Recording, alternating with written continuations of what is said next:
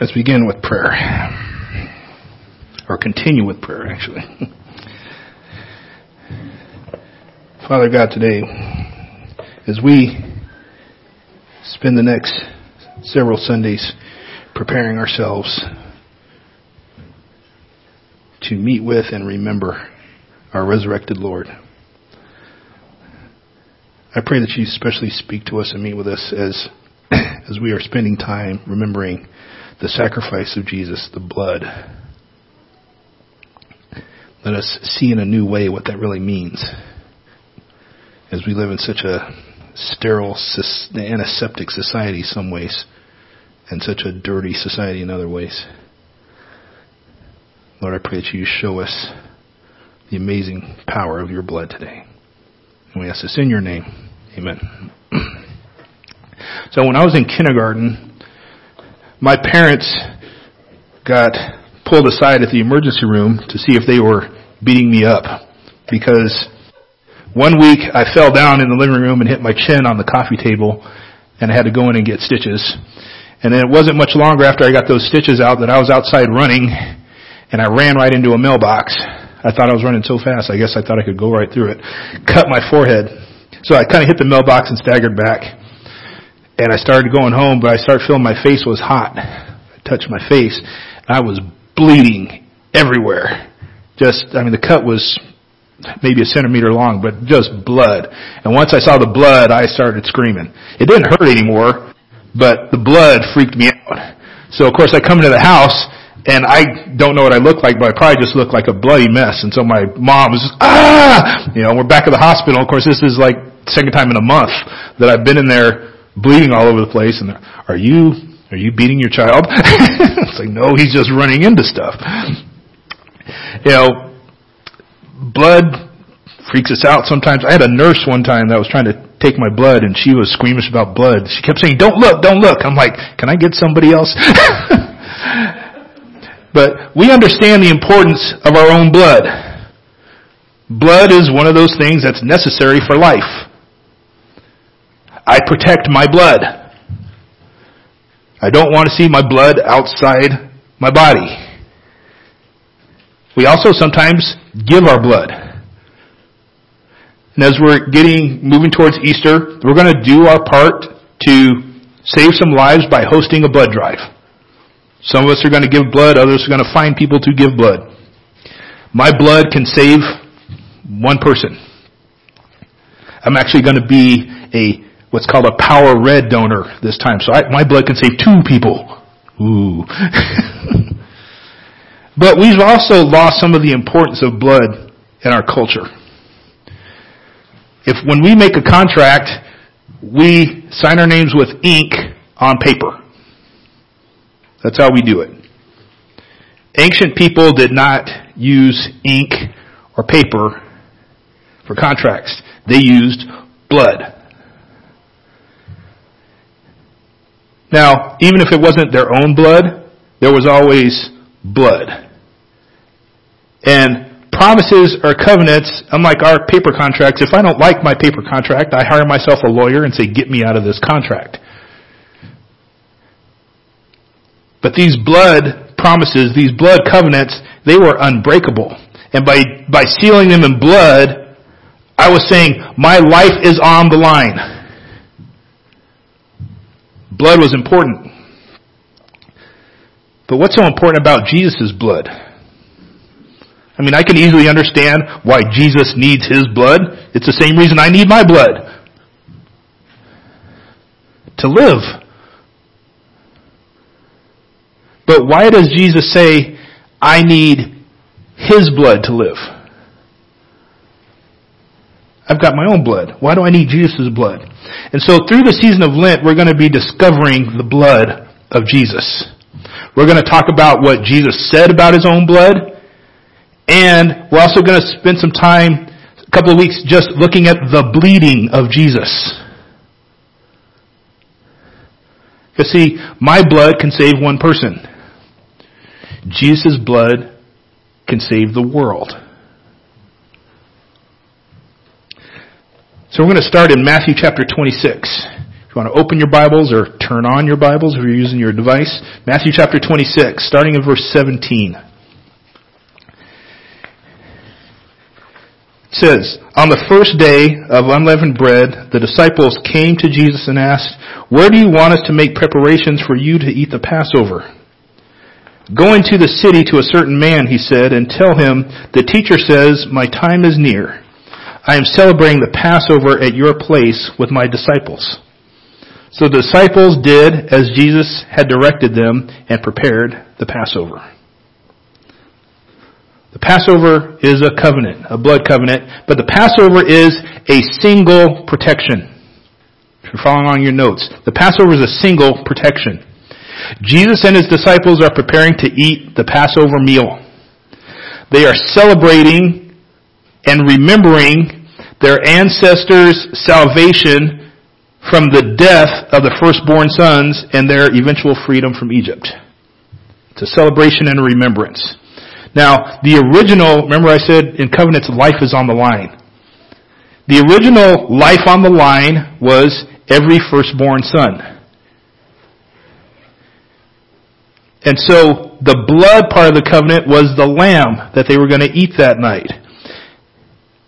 They would take that lamb's blood and the promise was for death to pass over, or even a better way to say it might be for God to protect the lives in that house because the blood of the lamb was on the doorpost and the lintel. So the house was marked with blood. That was the covenant. For that one night, they would be protected. And so now you move ahead in history to Jesus and his disciples. The disciples are, and Jesus are not being freed from slavery or, or oppression that night. There is no angel of death moving through Jerusalem that night that's going to kill the firstborns. Death does not come every year at Passover to kill firstborn sons anymore. That happened once. So they're not participating in this event to save themselves now, but to remember that they're reaping the benefits of God saving their ancestors in the past. It's not to say that God doesn't still save. Of course He still does. But the Passover was a promise, a covenant for a one-time event. A promise for one day. And they're remembering that one-time event. It's the same as when we celebrate Independence Day in the United States. We don't declare our freedom from Britain every year and start a war. That happened 200 plus years ago. We remember it. We celebrate it. We shoot off our fireworks and eat barbecue. But we're not worried about every year Britain is going to invade us again and we need to declare our freedom again. It's a remembrance for one day. And so at this Passover meal,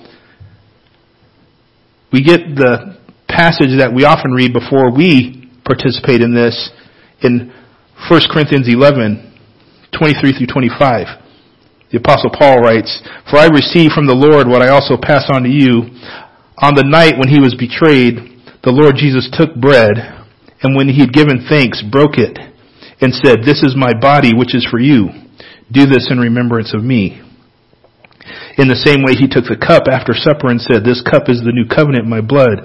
Do this as often as you drink it in remembrance of me. He's foreshadowing something for them. It's in the same way the cross. The cross is a one-time event.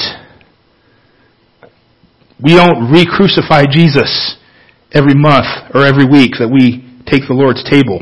It's an event that we remember because it still has ramifications on me today. One time event, but after effects.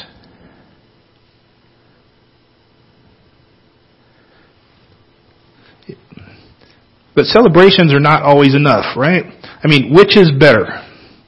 Me celebrating my marriage once a year, or me living in my marriage covenant every day?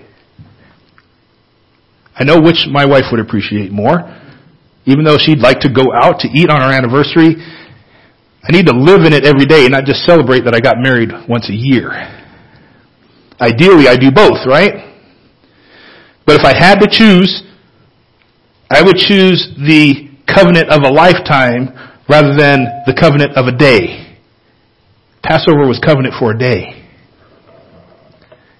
And so, as they're moving into this Passover meal, back to Matthew, now in verse 20, it says, When evening came, he, that's Jesus, was reclining at the table with the twelve.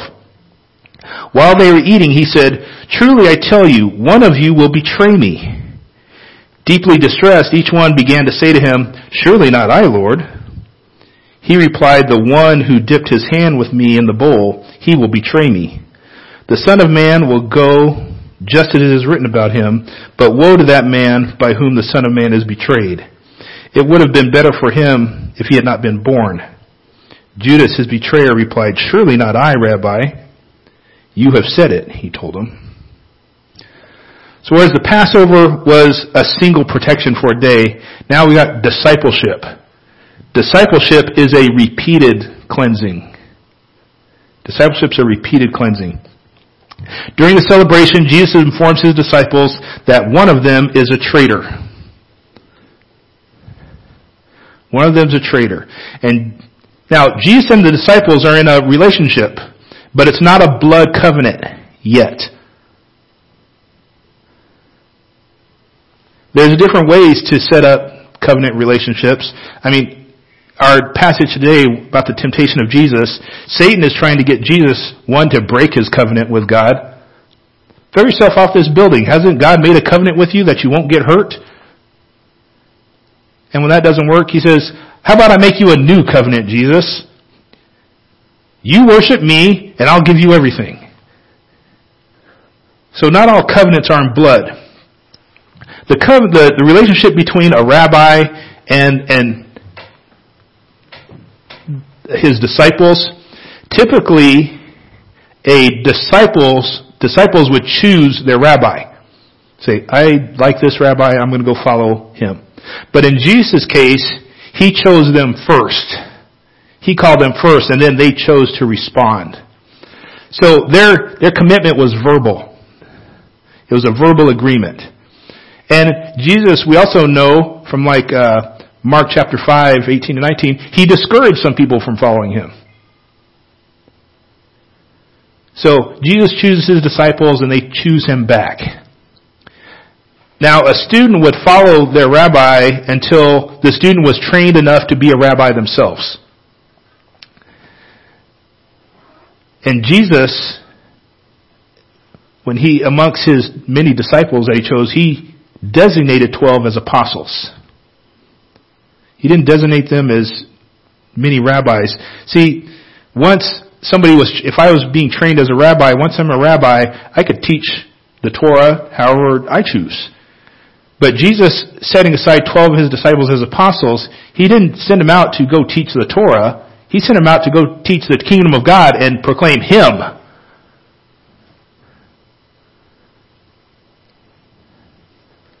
Is Jesus says, go out and proclaim the kingdom of God is here. You know, baptize people in my name. and a typical student and rabbi in Jesus' day might be bivocational. Didn't always make money making it being a rabbi, so you might have a trade as well. And in fact, a student needed, if a student was married, if they were going to be with their rabbi more than 30 days, they had to get permission from their wife. And we don't know how much Jesus' disciples followed this stuff, but in Matthew 19:27, Peter says to Jesus, "We have left everything to follow you." So they definitely have this verbal commitment and a very tight relationship, perhaps more than even other rabbis of the day. They are following Jesus around. They they they after uh, the resurrection sometimes for a little bit go back to their trade of fishing, but they left everything to follow Jesus. And I'm going to say something today. This is kind of my little soapbox thing about mentoring, you know, and not everybody's here. Maybe some people are watching online. uh, I hear in books I read and stuff I I listen to and read on culture that our younger generations, our millennials and Gen Z, that they want mentoring from from older people. Um, and I realize mentoring has to take different shapes. You know, we don't mentor today exactly like Jesus did. I don't make somebody a mentor. Well, you got to come live with me and hang out with me and do everything I do. Um, but no matter the time period or, or, or the culture, mentoring takes time. It takes time. And one of the things that I see also with younger people, while they might desire mentoring, they don't always put, want to put in the time. You know, I'm busy, you're busy, and as me as older, me being part of the older generation, I gotta put in the time as well. I gotta make time. I'm currently mentoring a pastor named Drew, and when he first approached me, he sent me a message. He said, do you have time to mentor me? I said, I will make time to mentor you. Just as he has to make time to be mentored. Now, Drew's in another state, so we use technology. You know, we get on the computer and we video chat, but once a week we do it. We talk for an hour. We gotta spend the time. And it's kind of cool because Drew doesn't necessarily need mentoring. I'm learning stuff from Drew. He's no slouch. So, Jesus and his disciples have this mentoring, this rabbi-student relationship that they've made a verbal agreement and are committing the time to. It's not yet a blood covenant. And so they're all in this relationship and the disciples can't figure out who the traitor is. Because potentially it's all of them. They're all saying, is it me, Jesus? You'd think I would know if it was me, but they're not even sure if it's themselves. Because every one of them is going to desert Jesus. Peter, like the head of the disciples, is going to deny Jesus three times. It's all of them. Just one of them is going to do it worse. They're all sinners. And it's important to remember what happened just before this that's recorded in John. John 13, 5 through 11 right before they have started this meal, Jesus washes the disciples' feet. It says, He poured water into a basin and began to wash his disciples' feet and to dry them with a towel tied around him. He came to Simon Peter who asked him, Lord, are you going to wash my feet? Jesus answered him, what I'm doing you don't realize now, but afterwards you will understand. You will never wash my feet, Peter said. But Jesus replied, If I don't wash you, you have no part with me. Simon Peter said to him, Lord, not only my feet, but also my hands and my head. The one who is bathed, Jesus told him, doesn't need to wash everything except his feet, but he is completely clean. You are clean, but not all of you. For he knew who would betray him. That's why he said, not all of you are clean. So part of this relationship with Jesus is he's made them all clean except for one, which we know to be Judas. He says, you're all clean. But I still need you to have clean feet perpetually. Because you still get dirty when you walk around. And you all, all need to continue to clean each other's feet, he would go on to say. Passover was a one-time event. The cleaning of the disciples gets repeated. They don't always need to clean their whole body, but they need to clean their feet. People need to be saved from death one time. Disciples need to be repeatedly purified of their sins. This is an ongoing thing. Jesus might be not just letting them know that the traitor is there to prepare them for Judas, but he's also letting them know, guess what? You're all going to need some forgiveness in the future. You're all going to feel like traitors. You're all going to need some cleaning. It doesn't matter how good I wash my car in the spring. I'm going to need to wash it again. You know, right now we've got the uh, coronavirus going around, and especially in China, and it's moving around.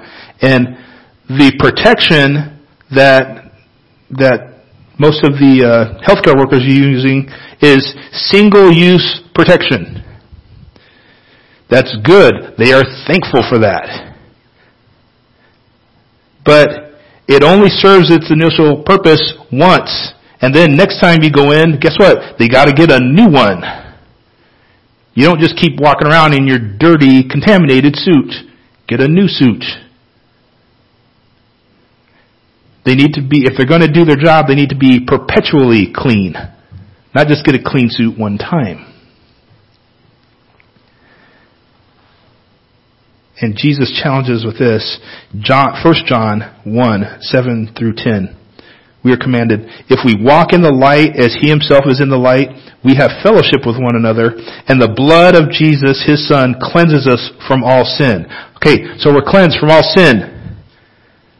But then he says in verse 8, if we say we have no sin, we are deceiving ourselves and the truth is not in us. Wait a minute, I thought we were cleansed from all sin. Well, because we might sin again. it's not that we are unsaved at that point, but we're not perfect yet. And so verse 9 tells us if we confess our sins, He is faithful and righteous to forgive us our sins and to cleanse us from all unrighteousness. If we say we have not sinned, we make him a liar and his word is not in us. Jesus knows we're going to get dirty. So get clean. It's a perpetual thing being a disciple. Discipleship is moving from the one-time event of being cleansed to a lifetime event of continually being transformed and made better. We celebrate when a person comes to faith in Christ, Jesus. And we should continue to celebrate every time a person continues to live in that faith and get cleaner. That's the discipleship relationship, continually cleansing. Jesus doesn't want to do just a one-time thing with me. Okay, you're cleansed. See you later, Paul. See you when you die. Jesus wants to continually make me better.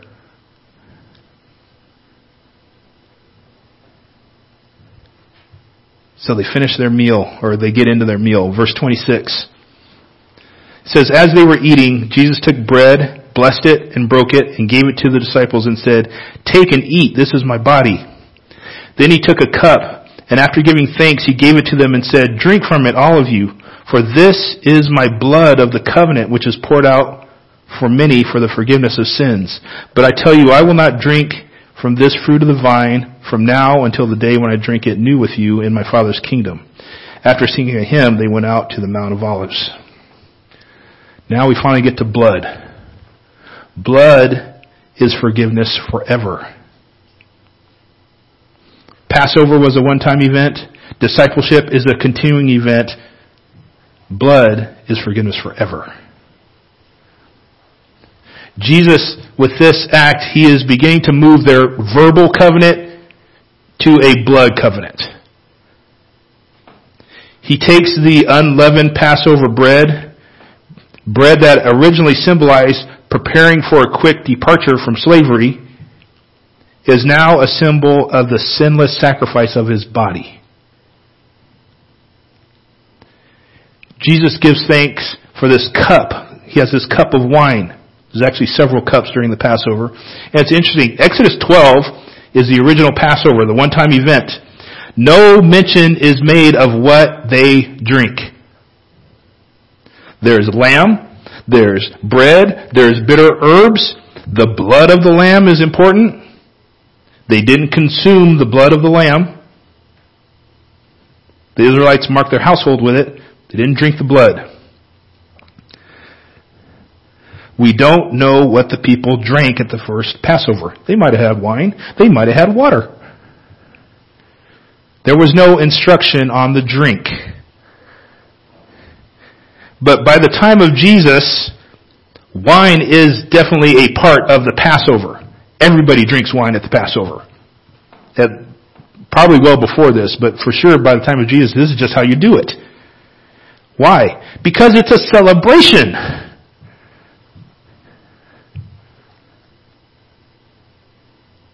And so Jesus takes this celebratory wine and he relates it to the blood sacrifice, the lamb, saying, this is a covenant made in my own blood. Now the fact that Jesus then had them drink it, that's going to be the subject of next week's message. Today we're focusing on the fact that covenants or promises, these contracts are always made with a blood sacrifice. And Jesus saying the new covenant that God promises between God and God's people, it's not made with the sacrifice of any animal. The lamb's blood's not going to cover it anymore. It's not the blood from the lamb on the table, but Jesus, Jesus says it's my own blood. This is not just protection from death. This is forgiveness from sins. And Jesus says, and I'm not going to repeat this. I'm not going to repeat the sacrifice. I'm not going to repeat the covenant ceremony. Even in remembrance. You guys will. he says, but I only have to do this one time until I see all my disciples in the kingdom of God the Father. Then we'll all celebrate together.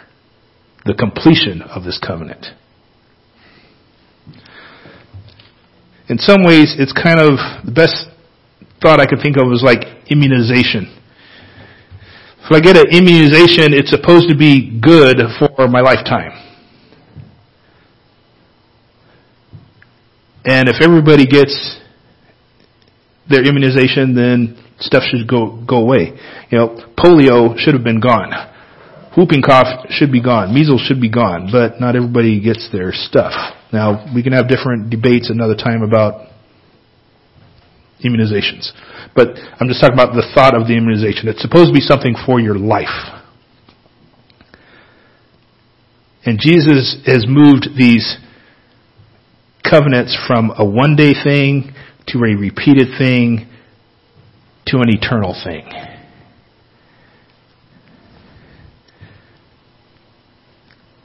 And Jesus putting himself in the place of that lamb now makes perfect sense why John the Baptist would say in John 129, the next day John saw Jesus coming toward him and said, Here is the Lamb of God who takes away the sin of the world. Now three years later we get it.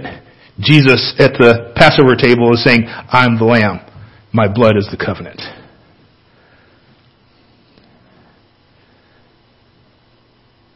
The writer of Hebrews in Hebrews 10, 1 through 4 puts it this way and verse 10. He says, Since the law has only a shadow of the good things to come, and not the reality itself of those things, it can never perfect the worshippers by the same sacrifices they continually offer year after year.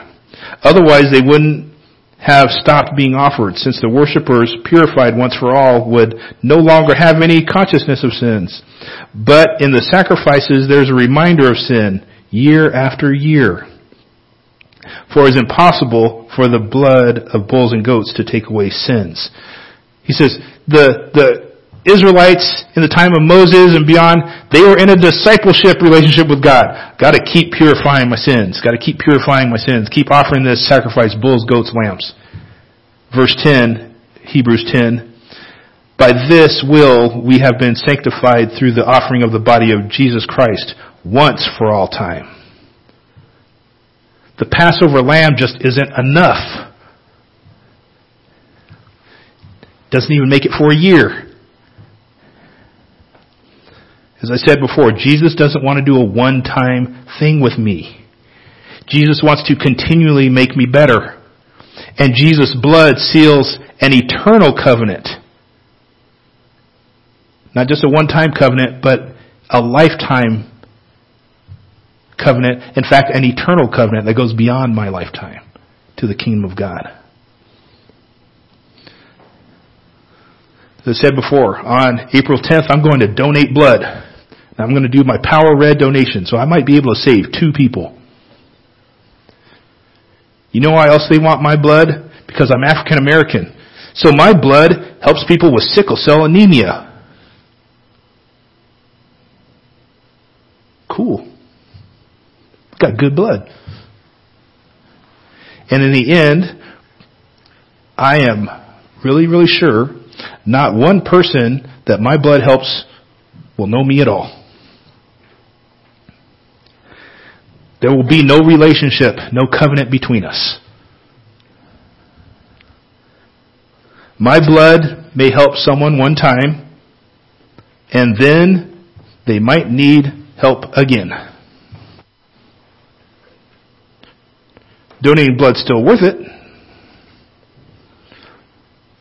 Blood given, even if it's my blood, is life given. But eventually, both the person I help and even me, we are both going to die. My blood's just not that good. We're both still potentially imperfect sinners before God. My blood can't take away sins. be better off with a lamb. Just to be quite honest. The lamb's probably sinned less than I have. but Jesus' blood, Jesus' pure blood, that's an eternal covenant of life that you can receive, that I can receive. His blood given is life given. Let's pray. From Psalm 32. How joyful is the one whose transgression is forgiven, whose sin is covered. How joyful is a person whom the Lord does not charge with iniquity and in whose spirit is no deceit. When I kept silent, my bones became brittle from my groaning all day long. For day and night your hand was heavy on me. My strength was drained as in the summer's heat. Then I acknowledged my sin to you and did not conceal my iniquity. I said, I will confess my transgressions to the Lord, and you forgave the guilt of my sin. Therefore let everyone who is faithful pray to you immediately. When great floodwaters come, they will not reach him. You are my hiding place. You protect me from trouble. You surround me with joyful songs of deliverance. I will instruct you and show you the way to go with my eye on you. I will give you counsel. So do not be like a horse or a mule without understanding that must be controlled with bit or bridle or else it will not come near you. Many pains come to the wicked, but the one who trusts in the Lord will have faithful love surrounding him. Be glad in the Lord and rejoice. You righteous ones, shout for joy. All you upright in heart. Lord, today that forgiveness comes through the blood of your Son, Jesus Christ, and we thank you for it. There is nothing I could do on my own, no sacrifice I can make on my own that would even get me by a day. But the blood of Jesus saves me for all time.